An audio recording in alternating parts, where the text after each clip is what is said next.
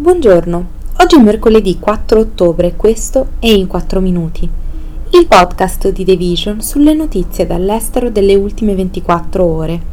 Parleremo di Al-Sisi che si candida per il terzo mandato presidenziale in Egitto, dell'ONU che approva la missione di sicurezza ad Haiti e del risarcimento per il controllo involontario delle nascite in Groenlandia. Questo episodio è presentato da TEDx Milano che domenica 8 ottobre dalle 14.30 torna con un nuovo appuntamento al Teatro dal Verme. La decima edizione ha come titolo Da cosa nasce cosa, un'ispirazione nata dal libro del designer Bruno Munari, che ci riporta all'importanza delle piccole azioni e dei gesti quotidiani dai quali possono nascere grandi idee e innovazioni. I biglietti sono disponibili su tedxmilano.com. Il presidente egiziano Abdel Fattah al-Sisi ha confermato che si candiderà per un terzo mandato alle elezioni previste per dicembre. Le elezioni che al-Sisi dovrebbe vincere si svolgono in un momento in cui l'Egitto è alle prese con una crisi economica, un'inflazione record, una moneta locale fortemente svalutata e le affermazioni dell'opposizione politica secondo cui i suoi candidati subiscono vessazioni e intimidazioni. Secondo le stime, circa 65 milioni di egiziani hanno diritto al voto alle elezioni, che si terranno in tre giorni, dal 10 al 12 dicembre, mentre quelli residenti all'estero potranno votare dall'1 al 3 dicembre. Una manciata di politici ha già annunciato la propria candidatura alla presidenza, ma nessuno rappresenta una seria sfida per Al-Sisi, che è al potere dal 2014, dopo aver guidato l'esercito a rimuovere il primo presidente egiziano democraticamente eletto, Mohamed Morsi, della fratellanza musulmana nel 2013. Al-Sisi è stato proclamato vincitore delle elezioni presidenziali del 2014 e del 2018 con il 97% dei voti. L'Egitto ha assistito a una forte repressione della libertà di espressione sotto Al-Sisi, con centinaia di attivisti e oppositori politici imprigionati o costretti all'esilio, che ha portato alle proteste dei sostenitori dei diritti umani.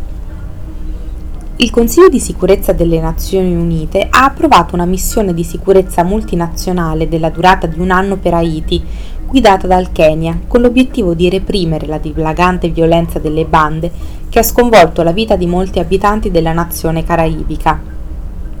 Il Consiglio, composto da 15 membri, ha votato per autorizzare una missione che sorveglierà le infrastrutture critiche come aeroporti, porti, scuole, ospedali e incroci chiave per il traffico e condurrà operazioni mirate insieme alla Polizia Nazionale haitiana.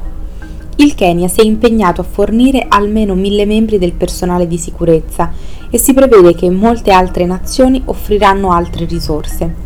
Quasi 3.000 persone sono state uccise ad Haiti dall'ottobre dello scorso anno fino a giugno, quando le bande hanno preso il controllo di ampie zone del paese, in particolare Port-au-Prince, la capitale, mentre molti quartieri si sono svuotati perché la gente è fuggita da omicidi, rapimenti ed estorsioni. Le bande, molte delle quali bracci armati dei partiti politici, hanno rafforzato la loro presa sul paese dopo l'assassinio del presidente Jovenel Moïse nel 2021. Da anni non si tengono elezioni municipali, legislative o parlamentari, creando di fatto un voto di potere. Uno degli obiettivi della missione guidata dal Kenya è quello di creare le condizioni per una prossima elezione sicura. Un gruppo di 67 donne di etnia Inuit ha chiesto un risarcimento al governo danese per i danni fisici e morali subiti in seguito a una campagna di controllo delle nascite che era stata condotta nel paese a loro insaputa tra gli anni 60 e 70. Almeno 4.500 donne, alcune delle quali adolescenti, sono infatti state sottoposte in questo lasso di tempo a un impianto di spirale contraccettiva non consensuale il piano, chiamato Danish Coil Campaign, era stato messo in atto per controllare le nascite nelle popolazioni indigene della Groenlandia, allora colonia danese, in modo da risparmiare sul welfare. Secondo le stime, sarebbe arrivato a dimezzare in pochi anni il tasso di natalità dell'isola più grande al mondo. Le informazioni sulla campagna hanno iniziato a circolare sei anni fa, quando Naya Libert, psicologa e attivista che è stata sottoposta in prima persona alla procedura, ha denunciato pubblicamente quello che era successo a lei e alle sue compagne di classe. La notizia però è arrivata alla stampa solo nel 2022, dopo l'uscita del podcast Spiral Campagnen, prodotto dalla TV pubblica danese e trasmesso dalle emittenti nazionali. Stando ai dati raccolti dal governo della Groenlandia, alla fine del 1969 il 35% delle donne del territorio che avrebbero potuto avere figli era stato dotato di un IUD, sigla che indica la spirale intrauterina.